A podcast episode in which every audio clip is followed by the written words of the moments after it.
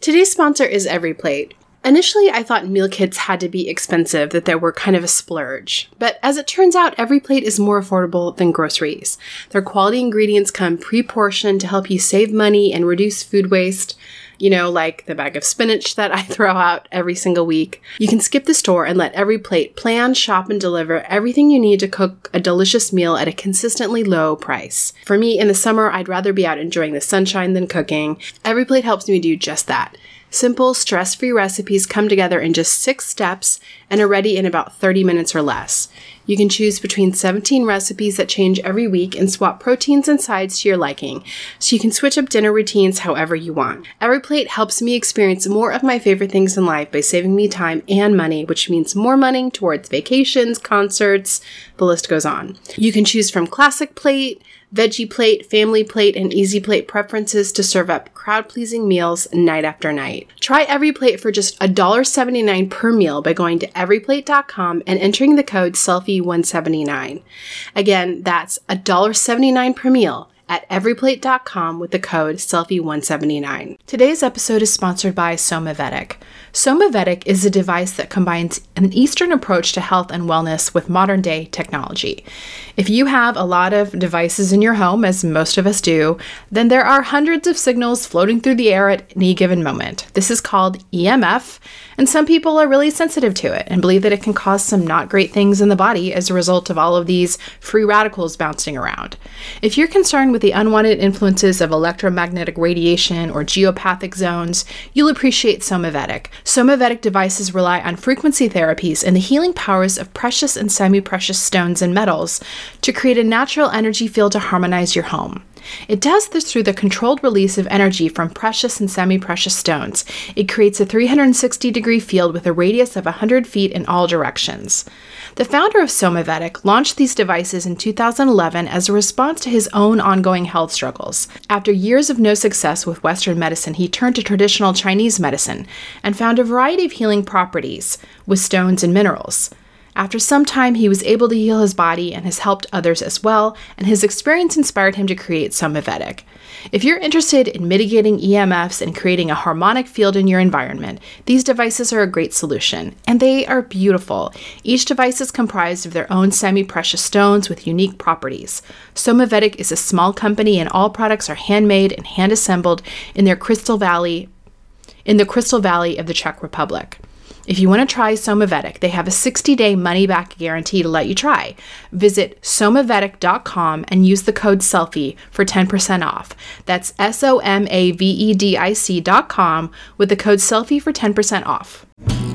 Hey everyone, I'm Kristen Howerton, a writer and a psychotherapist. And I'm Rue Powell, an admitted workaholic and self-care Luddite. And you are listening to Selfie, a weekly podcast about women learning to take better care of themselves. We think self-care is important, but it can simultaneously be elusive.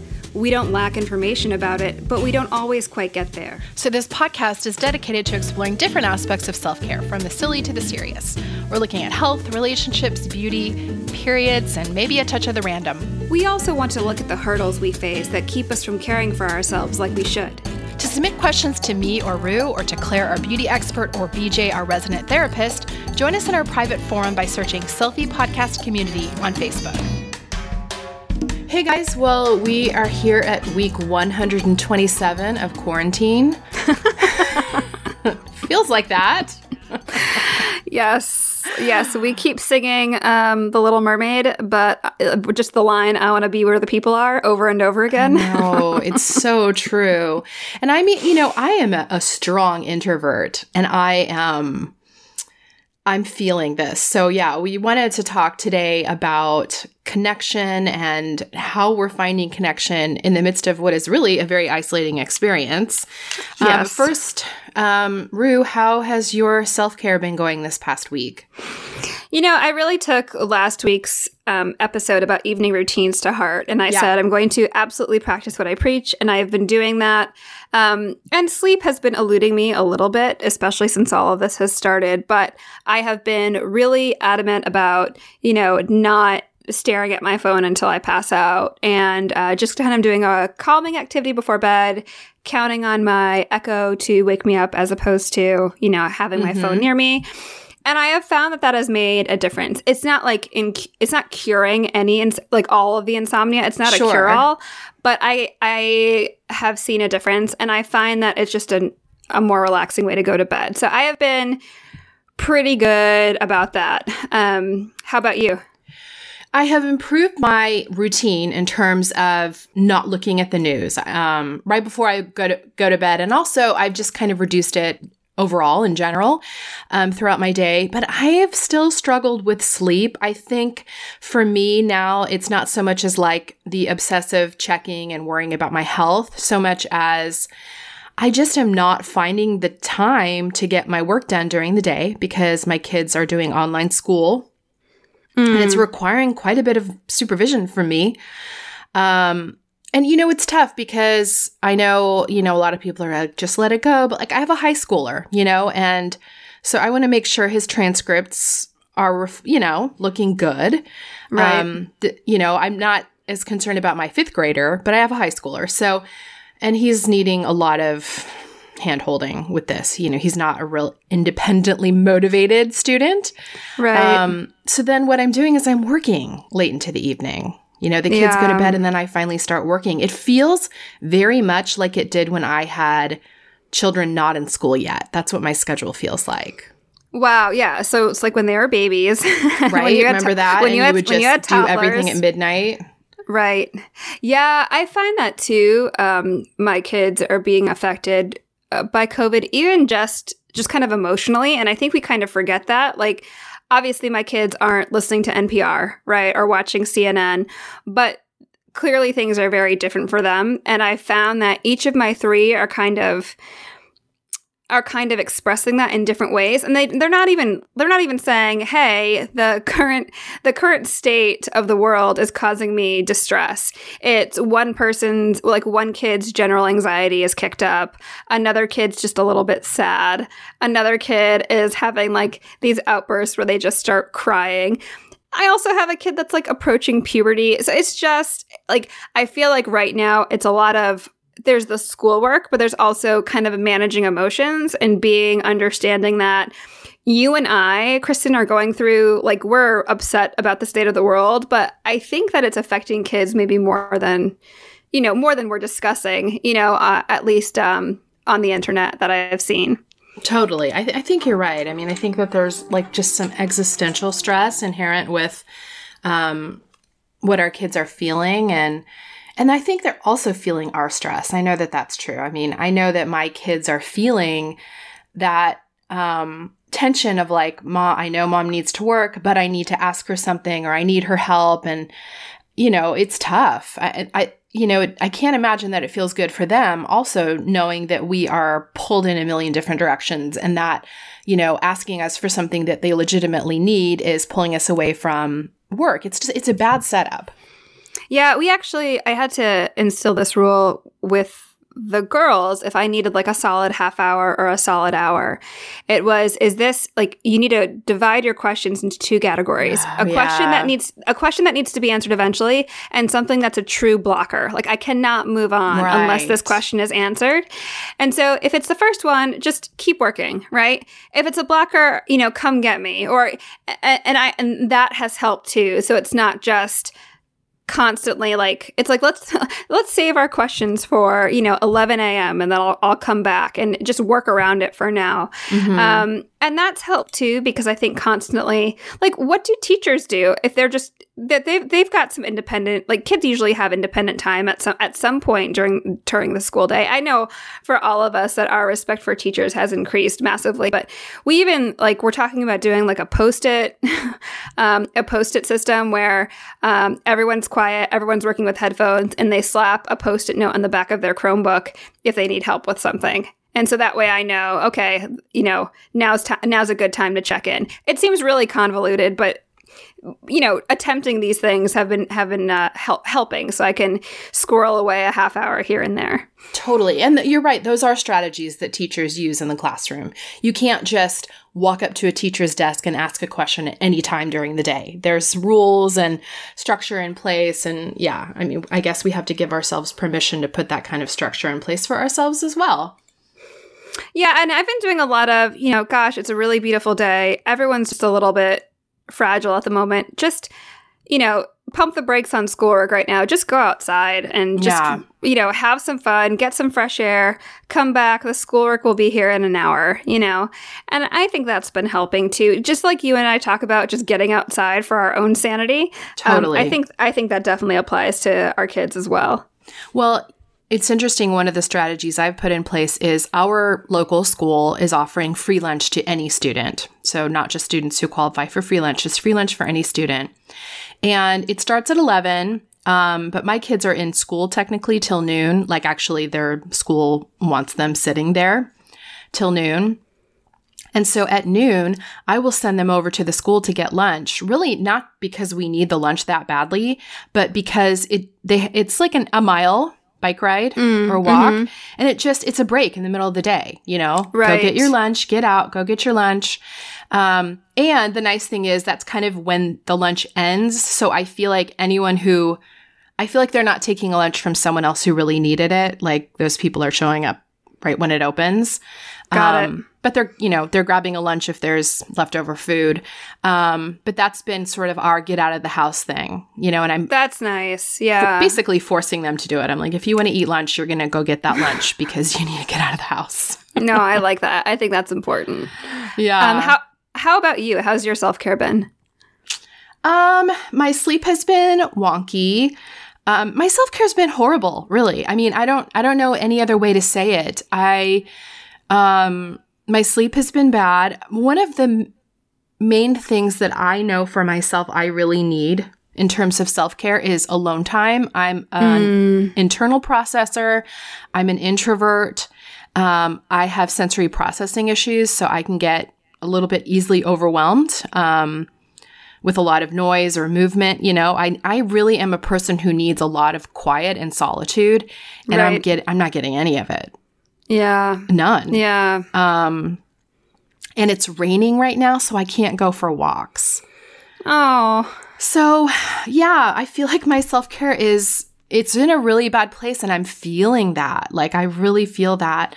And I'm not eating well, you know, and it's, it's so tough because there's that balance between, you know, not wanting to berate yourself and wanting comfort and, you know, giving yourself permission to bake the cookies. But then, but then it's like, at the same time, it's like, I'm not doing well by my body if I'm not eating well during this. Yeah. You know what I'm saying? Like I'm I'm actually making myself feel worse in the long term.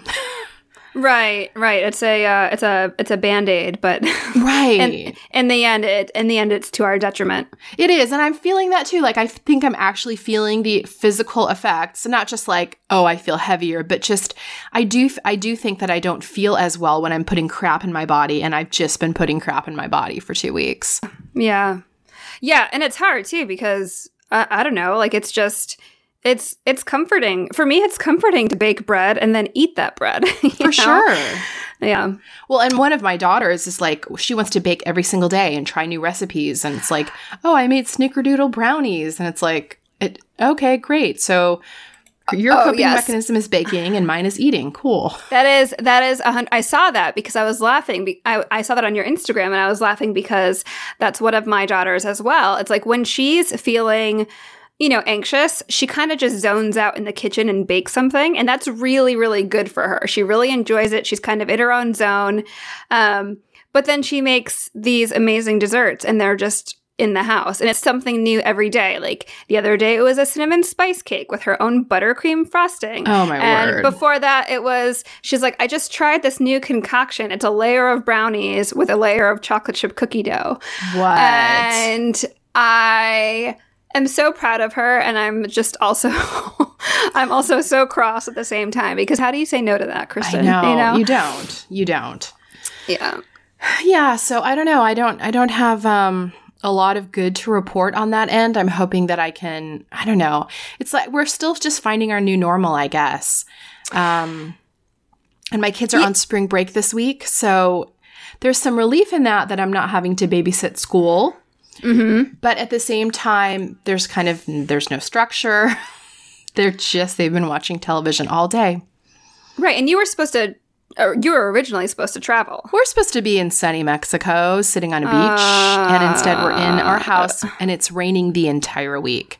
Hmm. So, I mean, hashtag first world problems, but, you know, it's it's a little bit disappointing. There's a sure. lot of disappointments in all of this. And, sure. You know, I mean, it's, mo- it's not it's not the tragedy Olympics either, you know? Yeah, I mean, yeah, there sure. are a lot of, there are a lot of people dealing with worse, but it's still to be expected that all of us are grieving in some small way, whether it's, you know, over the big stuff or even the little stuff that are, that, you know, that are disappointments.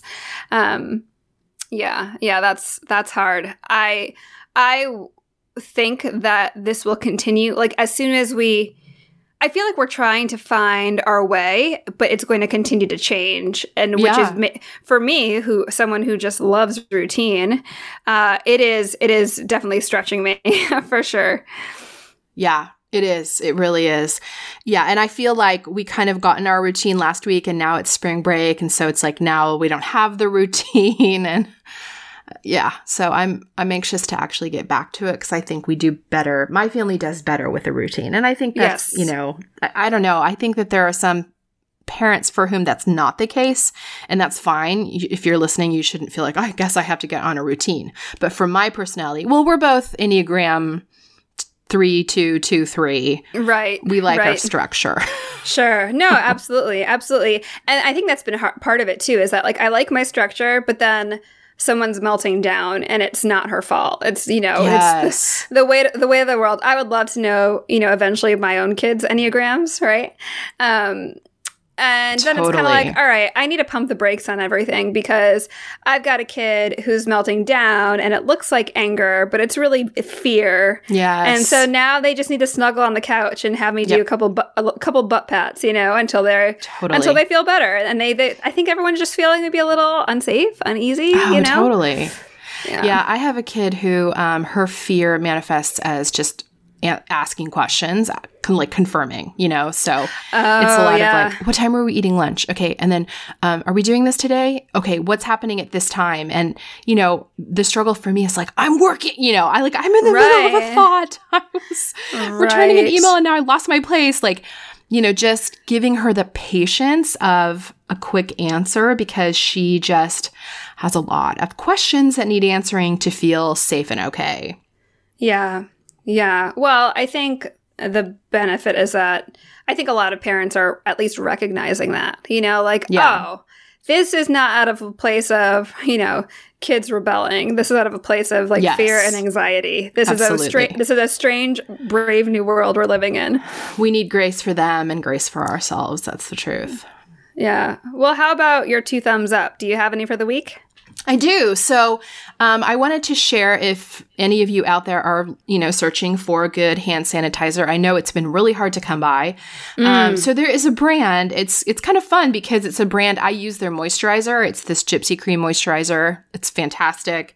It's um, hemp seed oil based, which I'm a huge fan of. But anyway, um, their brand is called the Good Stuff Botanicals. You know, it's a smaller, organic, green brand. So nice. They teamed up with a local distillery called Whistling Andy Distillery. Um, so you've got this like organic skincare brand and this distillery, which I love. And both are, you know, small businesses.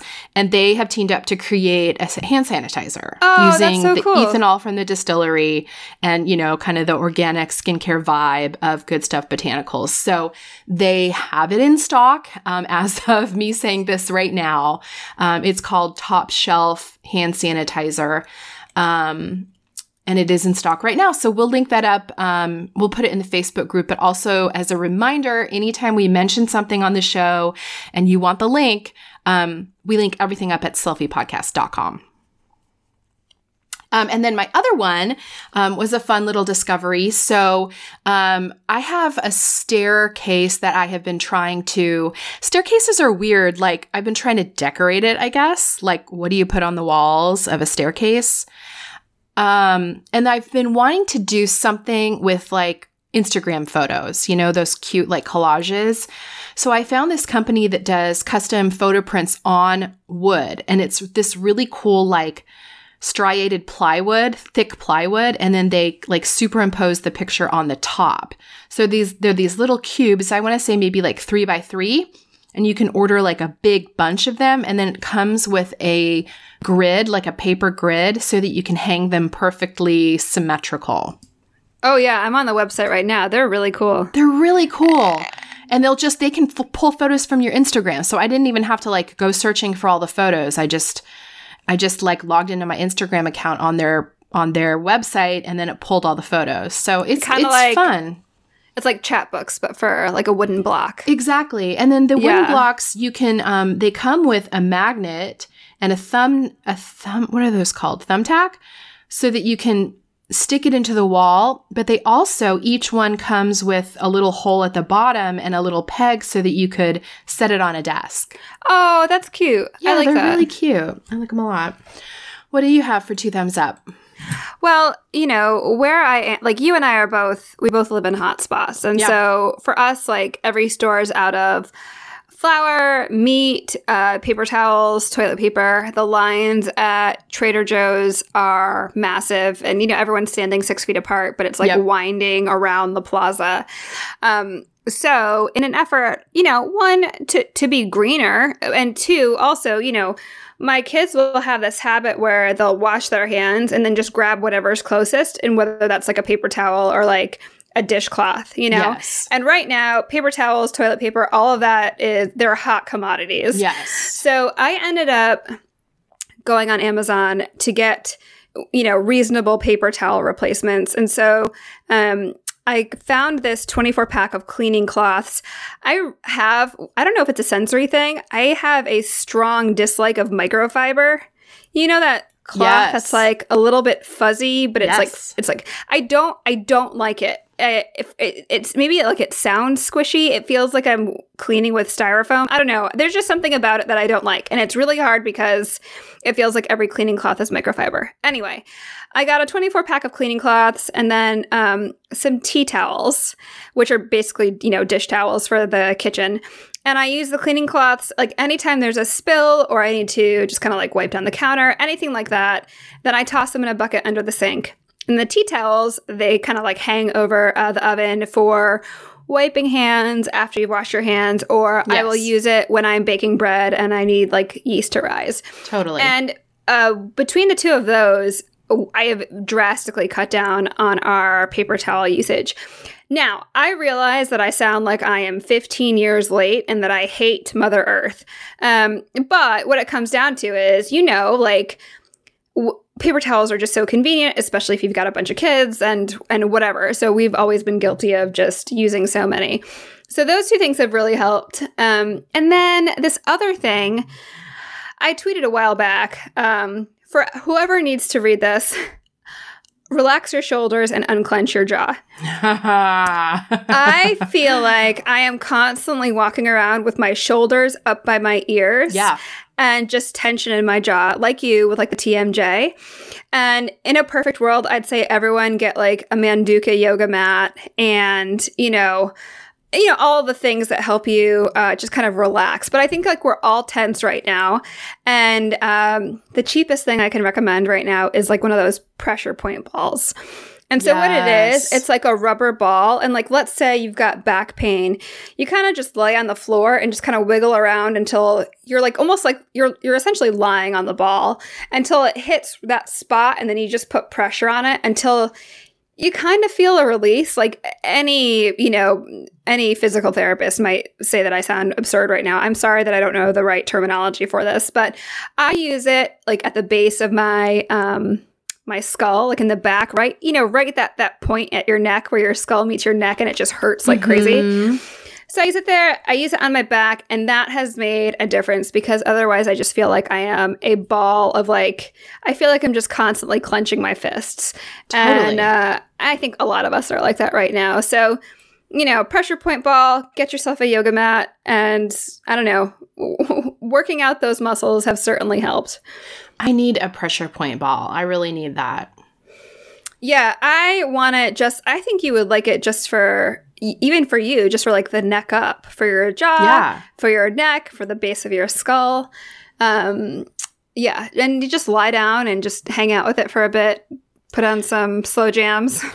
Well, before we go to B J, I'm actually going to read um, a little um, Conversation with My Jaw that my friend Austin Channing Brown wrote. I will link up to this um, again on selfie podcast dot com because I thought this was so funny and relates so much to what you're saying. So, so good. This is it. Me. Jaw, I know that times are tough, but you can relax. My jaw. Oh, no. I will carry the weight of the world for you. Me. That's such a sweet sentiment, but really I'd prefer if you didn't. My jaw. I hear that, but someone has to hold all the tension, and I can do this. Just let me do this for you. Me. But the problem is this hurts, like, a lot. One thing I don't need during a pandemic is it for me is it is for it to hurt every time I chew or yawn. My jaw. All right, let's make a deal. I'll relax for now, but at night I get to clench as much and as hard as I want to. Me. No, you see, eight hours is too long for you. It's important that we both get some rest at night. We can't compromise on this. I need you to relax all the time. My jaw. I don't understand. I feel like that's a sonnet just for you. I read that and I was dying. I'm like, oh my gosh, this is so me. Yeah, so if you're listening right now, do yourself a favor and relax your jaw a little bit. We've talked a lot about skincare on the show, and specifically tretinoin. If you're not familiar, it's a retinoid, which is an active vitamin A derivative that's used to improve the texture, tone, and appearance of the skin. Today's sponsor, Dear Brightly, has a product called Night Shift, and tretinoin is the active ingredient in Night Shift. This is the only F D A-approved retinoid for treating photoaging, which is premature skin aging due to long-term sun exposure. Tretinoin stimulates collagen production to prevent and treat signs of premature skin aging from years of sun damage, things like fine lines and wrinkles, dark spots, uneven skin tone, and big pores. Tretinoin can only be acquired through a prescription, but it's twenty times more potent than the over-the-counter retinol products. It's one of the most well-researched ingredients with over fifty years of research behind it for both acne and photoaging. I had a chance to try Night Shift, and I'm really liking it. I have the unfortunate experience of having both breakouts and wrinkles at the same time, and it's great for both. I have seen my fine lines decreasing, I've seen my skin tone looking better, and it feels really nice. If you've used an over-the-counter retinol before, you know it's really great, but a dermatology-grade retinoid is even better. Night Shift is their dermatologist-formulated serum that's tailored to your skin by doctors online. Dear Brightly works by you first of all starting by sharing your skin story with them, then a doctor evaluates your skin and your skin history. They then tailor your formula and write a prescription if applicable, and your tailored serum will be delivered to you in the mail. It's super simple and easy. Head to w w w dot dear brightly dot com and enter the promo code SELFIE to get fifteen percent off your first order, which is their very best offer offer anywhere. That's S E L F I E to get fifteen percent off your first order at dear brightly dot com. So when I was a teen learning to shave my legs, my mom did not do me any favors by buying me really cheap disposable razors. If you grew up in as a teen in the nineties, you know the ones, and they left nicks and cuts all over me when I was trying to shave. So with two girls learning how to shave their legs right now, I am committed to making sure that they have good quality razors. Guys, I was probably well into my thirties before I realized the difference a quality razor makes. Today's sponsor is Athena Club. They have great razor kits that we have been using in our house for a couple months. The razor blades are awesome. They are surrounded by this water-activated serum that has shea butter and hyaluronic acid, so you get a silky smooth shave that actually leaves your skin soft and hydrated as opposed to stripped dry. And their blades are spaced out to let hair and shave cream pass through easily, so you don't have to make a ton of passes going over and over the skin to remove the hair. Fewer passes means less irritation to your skin, which cuts down on razor burn and ingrown hairs. The razor kit is only nine dollars with free shipping, and it comes with two blade cartridges, a cute little magnetic hook for your shower storage, and your choice of a handle color. I personally chose the coral, but what I really like about it is they have a ton of different colors, black, white, pastel, neon. So if you have a big family like mine, everyone can have the razor in their own color so you don't get them confused. What I also love about Athena Club, you guys know I love automating things. You never have to worry about dull blades because they send refills on your schedule. You just choose how often you want them and they will send them automatically with free shipping. I would also highly recommend their Cloud Shave Foam too. It's insanely thick and stays on while you shave, so you don't have to reapply. It leaves your skin feeling very moisturized. It's really, really good. If you want to try a great quality razor that cuts down on the wastefulness of disposable razors, try Athena Club Razor Kit. You can get twenty percent off your first order at athena club dot com with the promo code SELFIE. That's A T H E N A C L U B dot com with the promo code SELFIE for twenty percent off. Totally. All right, let's hear from B J. Today I wanted to go back to a question that was presented to us at the beginning of this season and answer that question. I'm hoping this person is listening. So here's the question. I'm in a sexless marriage. I've been with my husband almost twenty years, married for twelve. We have four kids, eleven years to three years. We've not had sex in a long time, maybe three times in the last four years since we bought our house. I love him. I'm in love with him. I'm still attracted, but he isn't interested in being physical. I've tried to talk to him about it, but his response is, it's just not the season for this right now, with the stresses of work and kids. My husband does not believe in therapy. I'm not sure what to do. I feel equal parts happy and content with my life and also sad and isolated in my marriage.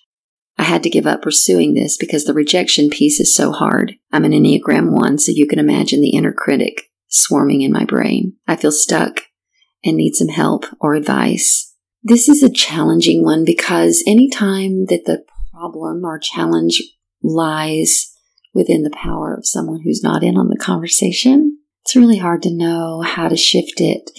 I do have a few questions that I think it's important for you to be able to visit with your partner. First of all, my first question goes to depression. Is your husband experiencing some depression? Is that something that he has experienced before that could be revisiting at this time? What's behind the overwhelm that he feels around work and kids? I frequently hear women, moms, saying they're not interested in sex during the time that things are so difficult raising children. I remember my mom feeling just lethargic throughout her childbearing years and never having energy. And I'm certain that it affected her relationship with my dad sexually. Um, and I remember having those same feelings in my own childbearing years and how hard it was just to conjure up the energy, much less the desire at times when stress was high. And so it's unusual for us to hear men say those words around it. They usually use a different reason. So I'm just curious what that is. Is his job especially stressful? Um, is that really the the reason? Do you believe that that's truly the reason, or you do feel like that's just the reason he gives? Um, I'm curious about those things, and I think those, I'm only saying that because I think it's important for you to be curious about those things and um, see if you can't identify whether those things might be contributing without having to have conversations with him. If you recognize the signs of depression, if this is something that's in his medical history or his familial history, I think that's important to know. The second thing is an underlying health issue. Often men struggle with desire when there's low testosterone, and it's not an uncommon diagnosis, but most men uh, or a lot of men are doctor-averse and aren't likely to go seek medical treatment around that or even identify that that might be the problem. So it's important also for you to be able to have these conversations with him without it being so much about an agenda of getting back to sex as much as understanding why he's challenged with it. And those are conversations that are really important to your emotional intimacy, which is crucial in order for us to have physical intimacy that's really meaningful. Is it's important that we have emotional intimacy, and that starts way outside the bedroom.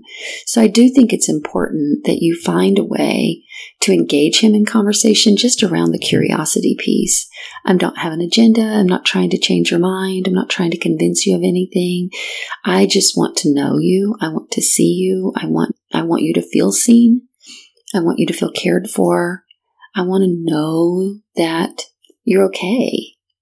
And so we step into the curiosity conversation around these topics. I also wonder what his definition of a season is. Does he say how long a season lasts? Why he would use that terminology? He's implying that it's temporary, but what would it take for the season to come to an end? What definition would he use to define a less stressful life that would then motivate him to have that desire? I think it's interesting that he's chosen those words unless he has a meaning behind it. And I think it's important for you to know that meaning. And so that's another part of the conversation that can be had. And then we have to turn to the parts that you can control, because he may still not have those conversations with you. And you have what it takes to have those conversations with him. You guys have been together a long time. And I think it's important for you to be able to enter into an engaging conversation of really getting to know each other around these things and knowing what he means by his words. Sometimes we hide behind words because we don't really want to explain or don't know how to explain, or maybe aren't in touch with what we're actually feeling. And those words might seem right, but when impressed, he might have a hard time really defining it. So it's okay to ask that. And once you've reached this place where either you've gotten the answers that he's going to give and it's not going to change anything, or maybe, hopefully, it will open up a desire in him to investigate further what's the cause behind this. But worst case scenario here, all of this fails. You get stonewalled. Then what do you do? And this is really a universal conversation, because there's a lot about relationships that are outside of our control. And when we feel a need to control, it's usually because we're afraid. As children, whenever we felt untethered in some way, or afraid without someone to eminently either explain that there's not a reason to be afraid, or to remove the threat if there is an actual threat, we start finding ways to manage the fear and manage the threat. And that's where our need to control things comes from. And so at the end of the day, emotional intelligence is most often defined by our ability to let go of outcomes, to live in the present moment, and to release the things in our lives that we have no control over. Because we spend so much of our time trying to gain control over things that we have no power over, because we believe it will give us a sense of empowerment, and we feel it will give us a sense of safety. And we're used to creating some level of safety by taking control of things growing up. And so in this conversation, if your husband's not willing to engage and share any more with you, then the important thing is for you to be able to take care of yourself in this. And so you mentioned feeling rejected when you attempted to have these conversations and he wasn't willing to go deeper or to offer a solution, or better yet, have sex with you when you're initiating it. And that can be incredibly hurtful. And I think you probably stopped initiating just so you didn't have to have the experience of feeling rejected. And I think most of us do that too. What I would encourage you to do is address the feelings you have about being rejected. Being in our adult selves means we are completely engaged in all of our best traits. So we're full of compassion and care and love and kindness. Doesn't mean we don't feel other emotions, but we know what to do with them. If we're angry, we know how to be appropriate in our angry anger. If we're upset, we know how to process those feelings and get to a solution and soothe ourselves. So your concern about feeling rejected probably leads to a lot of stories about whether or not your husband's attracted to you and whether or not he's still in love with you. And those can create a lot of, those kinds of feelings can create a lot of fear and lack of trust and anxiety within a relationship. our response to that is often beyond what's actually happening and reverting back to our attachment systems that we developed in childhood. So we're all born with a secure attachment system, but all of us end up losing that security. We don't lose it. It's actually intact deep within us. It's our best self. It's our truth. It is us in our highest self when we're most connected to ourselves. But we all develop an insecure attachment, and there's different styles of insecure attachment, and anxious attachment often comes from feelings of abandonment and rejection in early childhood. And so when we feel ourselves being abandoned and rejected in our adult relationships, it calls up those same emotions, and suddenly it feels like it felt when we were children and we were anxious because we were abandoned or rejected by our primary caregivers or other people in our lives.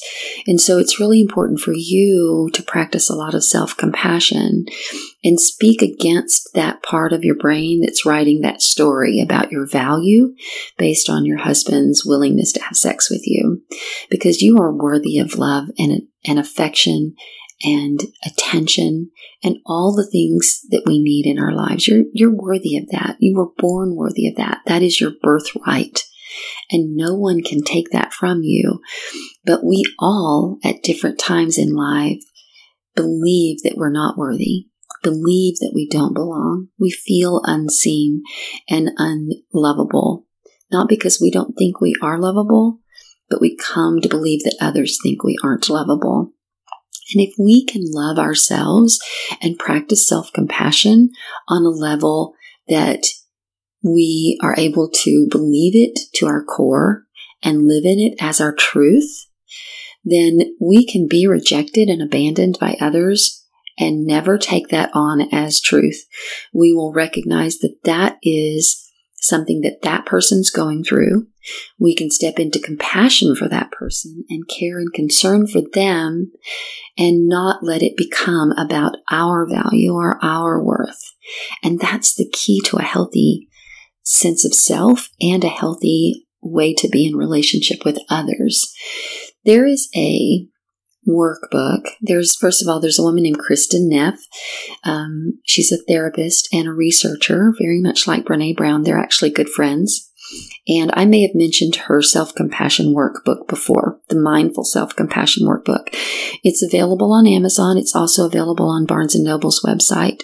It's hard to find in stores because it's been a while since it was first published. But there's a book, there's a website, there's a test on the website. But that workbook actually stands alone.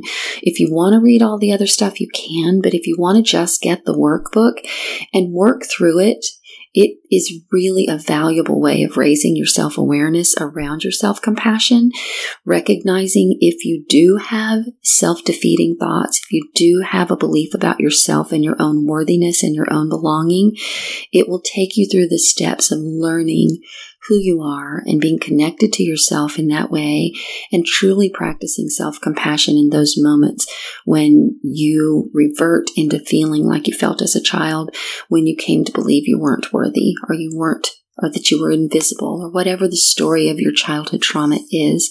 So I really recommend that book to everybody. Um, and I hope this is helpful in answering your question. So before I wrap up, I'd like to read a poem to you. I don't know how many of you know who Cleo Wade is, but if you haven't, look her up on Instagram, Google her. She's an amazing young woman, and she's published a couple of books of her work. In the age of coronavirus and covid nineteen, I just think this is a really encouraging message. How to breathe when you want to give up.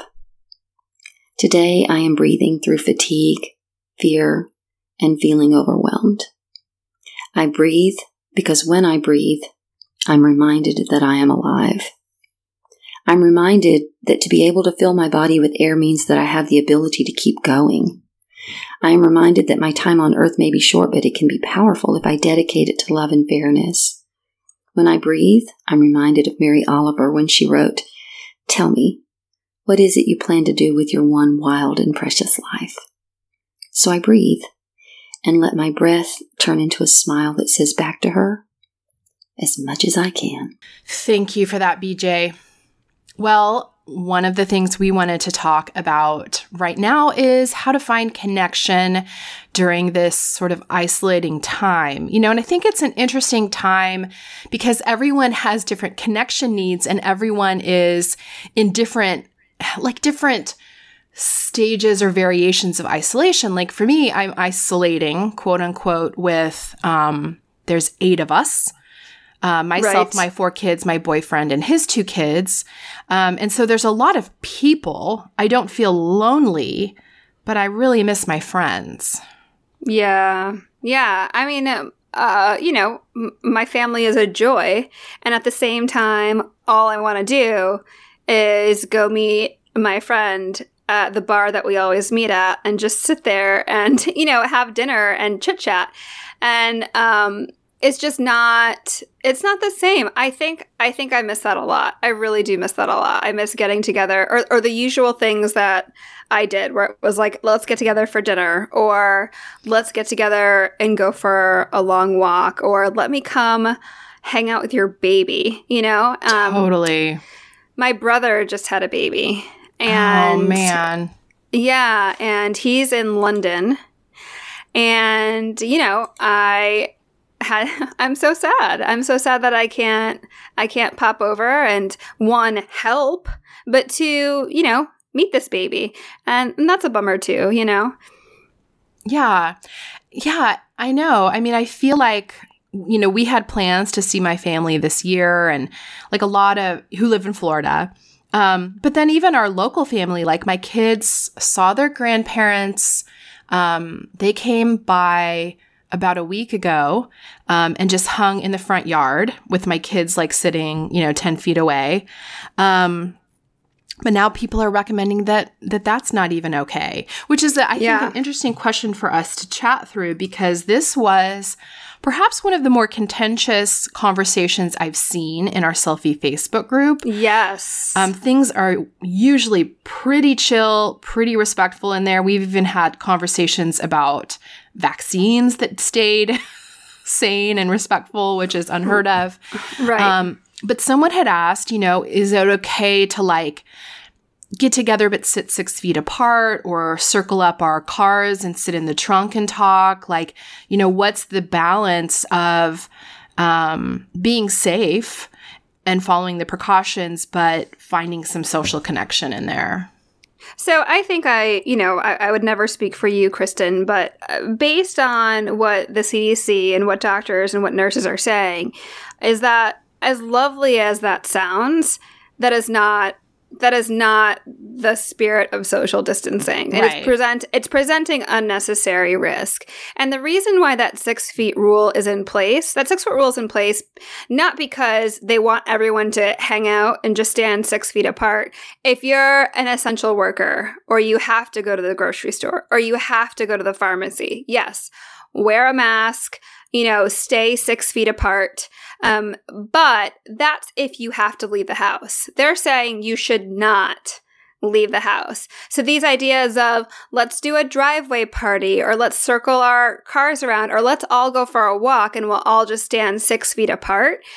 That's like, that, that's, that is pretty much against what they're saying. That's not the spirit behind it. It's if you must, if you must say, stay at least six feet apart, but it's not, I, I don't know how to explain it. It's not permission. It's uh, it's uh-huh. a parameter. It's a parameter if you must leave your home. Well, I, I mean, I think what you're saying, too, is that the six-foot rule is a bare minimum, like, necessary thing. It, like, you know, when you're when you're engaged in a necessary activity like buying groceries. Right. And it minimizes risk. It doesn't eliminate risk. Right. And so what you're doing when you're hanging out with people and you're staying six feet apart, you are, you know, and, and this is, I'm saying this without without wanting to shame anyone, but it is presenting risk. And it just feels when there are, you know, hospitals that are full and doctors and nurse nurses that are getting diagnosed with COVID and and and dying. And when, um, you know, the numbers for our country are as high as they are in regards to diagnoses and death, it just does not make sense to do something that isn't essential. And that hurts me to say because I want to do the same thing. I, I want to go sit on my friend's porch and stand six feet aw- away from her and have a beer. But I won't do that because I know that people are sacrificing a lot, and my job is to keep my butt at home. Well, and I'll speak to this, you know, just so people know we're really not shaming here. I was engaging in this behavior. So, you know, we live in a neighborhood where we have a lot of friends, and we were doing things where it's like, okay, we're going to, you know, we'll we'll bring our own chairs and we'll sit in this driveway, but we'll sit, you know, far apart. Um, we were doing that. And, right. you know, I think I kind of had a come to Jesus meeting this past week. Well, first of all, we were doing that, and I felt we were being really safe. It was like no one was sitting in a chair that they didn't bring. No one was eating or drinking something they didn't bring. We're staying far apart. But then it's like a, a couple things convicted me. Number one is I felt like it wasn't modeling for the kids um, how serious this was, right? Mm. Because the kids and even neighbors, maybe they are not observing what close precautions we're taking, and it just looks like we're hanging out. You know? Right. And so I, I thought it was bad modeling. But then another thing that I felt convicted by was, and, and this is more so for driving, which we weren't really driving, but, you know, the point of staying home is also to minimize our risk of car accidents, any kind of accident. Like, we need to all be out of the E R right now, you know? Like, if we're all staying home and we're all staying off the roads, that keeps, you know, inevitably there's going to be less accidents, and that's going to keep our hospitals more clear. Right. Um, so I feel like I was a little convicted by that. Um, but then, yeah, I mean, I just, I, I agree with what you're saying. I think it's, you know, it's six feet is a minimum. They're saying that it could be even further, and it just, it's not, It's not worth it. It's really not worth it, especially for, you know, I mean, I I really do not want to get this. Like, I'm not a person who's like, well, just everyone's going to get it eventually. Like, I'm in this for the long haul. Um, but yeah, it's it it was sad to sort of admit, like, okay, we we can't do this anymore. You know, I think too is that Um, the recommendations just change. Like, they keep changing. They did. Well, that's so, right. I mean, what you did a week ago is not what you would do today. Right. So I guess four weeks ago, I guess, I, you know, we did a, a fire pit, and we invited a couple neighbors over, and we put the um, the chairs super far apart. And then after that, it was like, ah, that's not, you know, I mean, if if just touching or, I mean, the U S T A says stop playing tennis because, you know, you go to the courts, even if it's just, you know, so you and someone you live with, you go to the courts, you're touching gates, you're mm-hmm. touching rackets, mm-hmm. and then you're touching the surfaces, you're touching That's right. balls, you're touching all these things. And I'm like, holy cow, if playing tennis by yourself, like with a loved one, with someone you're isolating with, is not safe, then there's no way I should be doing, you know, a driveway hangout, which is a bummer because I would, I would, you know, that sounds really fun right now. For everyone's mental sanity, hanging out with people sounds great. Yeah. And I th- I'll say this too, you know, another thing that I was convicted on this week is this is our spring break, as I mentioned. And, you know, in my head, I'm like, well, maybe we could just go to the mountains and we could rent an Airbnb and take in all of our own food. And it would only be, you know, two hours away. So if someone fell ill, we would just drive home. And I'm like trying to find all these loopholes. But then the reality is it's just like you have to go get gas, or you have to, you know, or God forbid someone takes a tumble and you have to go into the hospital, and you're in a smaller, you know, town that can't accommodate. Like, we really do all need to just stay home. Yeah. No. You know? Um, yeah, that's right. And it and it's like, so my daughter's birthday is this week. And it's a bummer because obviously we're not going to have a party, and her relatives aren't going to come over, and um, it's going to be really small. So uh, in an effort to find a way to participate in revelry but stay isolated, we put together, we're making signs, and we're, we live, you know, we live in a an area where this is okay, and it's not like we're on the side of a highway, but we're going to go into the main road in town. And we're going to say, you know, honk, uh, it's my birthday. And we've invited people to just drive by and wave. And we have said, you know, what we don't want is for people to get out of their cars and congregate, because that is an unnecessary risk. But we would love it if you would honk your horn and wave as you drive by. And and that's going to that's going to have to be enough. You know, yeah. This is going to be her COVID birthday party, is having, you know, friends and, and strangers drive by and wave. And I think that, I don't know, I think that could be fun. I think that if I saw, you know, some kids on the side of the road celebrating their birthday, I would certainly honk and wave. Oh my so, gosh, totally. I don't know, maybe like a little community builder too. And we're just, you know, just making the best of it. Um, but, you know, no social distancing play date, right? um, but a drive-by, a drive-by honk and wave sounds, sounds uh, harmless to me. Well, Karis actually had two different friends with birthdays this week. And so she made them a cute little video and sent it over. I know they've kind of all been like, um, you know, flooding each other with like video messages for each other's birthday, which I think is really cute. Yeah. Let's, um, what tools have you been using to stay connected with people? Yeah. Well, so I've been doing, I do a Zoom meeting. We, we kind of have a standing meeting with a group of girlfriends. Um, it's the group of girlfriends that I go um, on a trip with every January. And so every mm-hmm. Sunday night we get together on Zoom, kind of have a little cocktail hour and chat. Um, so that's been really nice um, to just see each other's faces.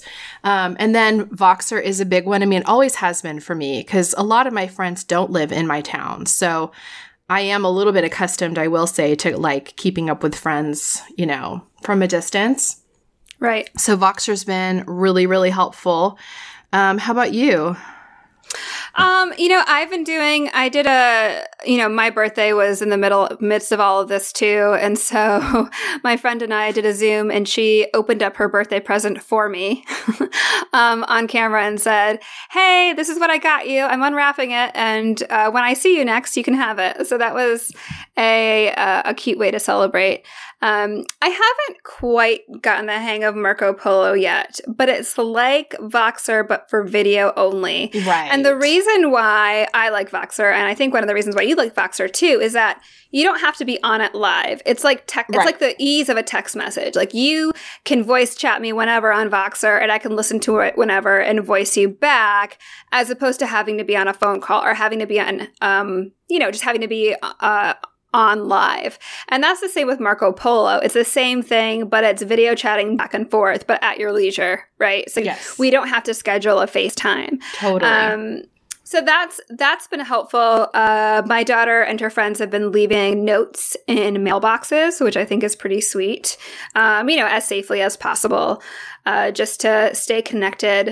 Um And yeah, you know, I, I think I think Zoom's been fun, but and, and Marco Polo, FaceTime, it's it all feels like we're just kind of trying whatever, you know, and uh, yeah. it's not it's not the same. But I've you know probably FaceTimed my brother every day since the baby was born, and I got to uh, meet my niece via uh, FaceTime, um, which is not the same, but still still nice, still nice to see her uh, little newborn face. Yeah. And I feel like, I mean, as funny as it sounds, I do feel like social media has, you know, it's been more connecting. Someone that I didn't come up with this, but I don't remember who to credit for this, but they had said like, we're all experiencing the same thing. Like this is one of those rare times where everyone is dealing with the exact same thing. And there is some sort of inherent connection to that, you know? Mm. Yeah, and and in our area, you know, because because of the hotspot that we're in, um, like Shipt and Instacart and all of that, right now it's like a four-week wait to get groceries delivered. Yeah, ours too. And so what we're doing is, you know, we're in, we've got like a local moms group, or I've got a local text thread, and it's, hey, I'm going to go to Trader Joe's. I'm gonna get in the forty-five. It's it's a, it's like getting a it's like get, going on a ride at Disney. I'm gonna be in line for forty-five minutes waiting to get in. Yeah. What can I get you? And I'll do a no contact drop off. Totally. And there's something about the camaraderie there that I think is really nice. I also generally I feel like I'm pretty gregarious. Like if I'm out for a walk, I say hi or I wave at cars that are going by. Uh-huh. But I find that people are just maybe so also just so starved for human contact that it's just like, oh hi, we're both walking the same path and we're staying on the opposite sides of the street, and you're wearing a mask and I'm still, you know, but it's still nice to just like I see you, you're going through this too, I'm totally. Going through this as well. I wish you a good day, you know. Totally. Yeah, I completely agree. I feel like my neighborhood has never been so friendly. Yeah, yeah. Um, but I, you know, I, I think the first thing I'll do when COVID is over is probably like, uh, with consent, hug everyone I see. Yes. It's just going to be not, not a Christian side hug like we grew up learning. Like but an like awkward a, full frontal hug. No, like, like two arms, you know, chest to chest. Uh-huh. Just like a big, like a Boob big smush. Squeeze. Yeah, yeah. Um, yes, yes, exactly. So that's, I am, I am definitely, I am definitely looking forward to that. Um, I am but, too. You know, you know, handwritten notes are just like, you, you know how I am about TikToks. I've just been sending people random TikToks. And I will say that uh, the ignore rate is probably like fifty percent because... Some of you are not yet as cultured as I am, um, but I, I find that that's a fun a fun thing too. It's just, hey, look at this thing I found on the internet, and that's that's like the extent of the conversation. You know, it's interesting though. I I have found that, you know, as we're in this, it's like we're kind of finding new connection points and even reaching out a little bit more, like. There's a group of moms and we're all friends, but like we've been texting every day. And like I wouldn't yes. have texted them every day previously. Or like I've gotten on and done Zooms with people that like I wouldn't have done Zooms with before. Right. Like it I mean, and obviously we're, you know, we all have more time than usual, but I think we're all, we're creating new pathways that are kind of interesting. Yeah, and I and I like it. It feels a little bit like Oregon Trail, like, you know, Uh, I'm baking. We, we have this great thread going in the Selfie Podcast community group where it's like, what have you tried now that you didn't try before? Or what have you D I Y'd that you're proud of? And people are like sewing their own masks or, you know, baking or whatever. And it's kind of fun to just share that too, you know, just kind of exploring.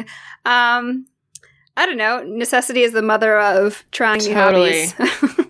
It's so true. It's so true. Um, yeah. But there, I mean, you know, I think we're figuring things out, but I do think that there's nothing quite like really being in person. You know, I think that there's just a level of, someone called it Zoom fatigue, you know? Yeah. Um, there's nothing quite like physical bodies and physical presence. I mean, it's one of the reasons I've always loved live theater versus going to a movie because I, you know, there's something to that live experience. And I, I think it's, I think it's real to miss that. And I want to say too that my, you know, my empathy is with people who are quarantining maybe without family members or who find right. themselves alone in this season.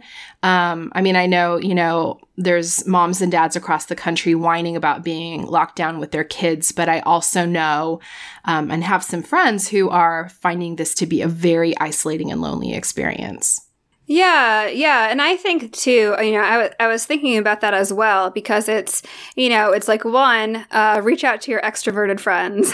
But yeah. two, um, what about the people that are just really, that are just really isolated? And for someone who is uh, an Enneagram two, I find that I really like saying, hey, what do you need? But I am terrible at saying, hey, I need this right now. And I think at, at this point, you know, someone in... Um, this like mom text thread, same thing. Like all of a sudden we're texting every day. It's if you need something, say something because mm-hmm. we all want to help each other. We're all going through this. Totally. All of us are having our own meltdowns at different times. Raise your hand, you know? And I think like uh, this is an invitation to anyone who's listening and is feeling super isolated. The Selfie Podcast community group is very caring and very yes. welcoming. And there have been conversations around this. And uh, I'm sure it would be easy to find someone to at least do check-ins with, um, you know, just to do a sanity totally check every day. Agree. Or, you know, we need to do another, you know, Zoom room happy hour or something. I know, um, we should. A social distancing fun. social hour. Yeah. So if you're if you're there and you feel like you just are so uncomfortable raising your hand, I encourage you to fight that feeling because it really is important to find connection when they're when we're in the middle of something that's really difficult and unprecedented for people who are living now. You know, none yes. of us uh, dealt with uh, the Spanish flu or, you know, any other global pandemic from the eighteen hundreds and the nineteen hundreds. So, um, you know, uh, ra- I, I don't know, raise your, raise your hand, because there are people that are absolutely willing to chat or help. Or, you know, if you need a couple select high quality TikToks, please let me know. Rue. And I would be happy to deliver them for you. You're out of control. Um, but mm. yes, I do agree. Our Selfie Facebook community ha- is a, an amazing source of finding connection if you need that. Um, and if you are feeling lonely, um, you know, we hope that you can find some community in that space as well. So you guys can always find us there on Facebook. Hey, thank you for joining us. Continue the self-care conversation with us on Instagram at, at SelfiePodcast and in the Selfie Podcast community group on Facebook.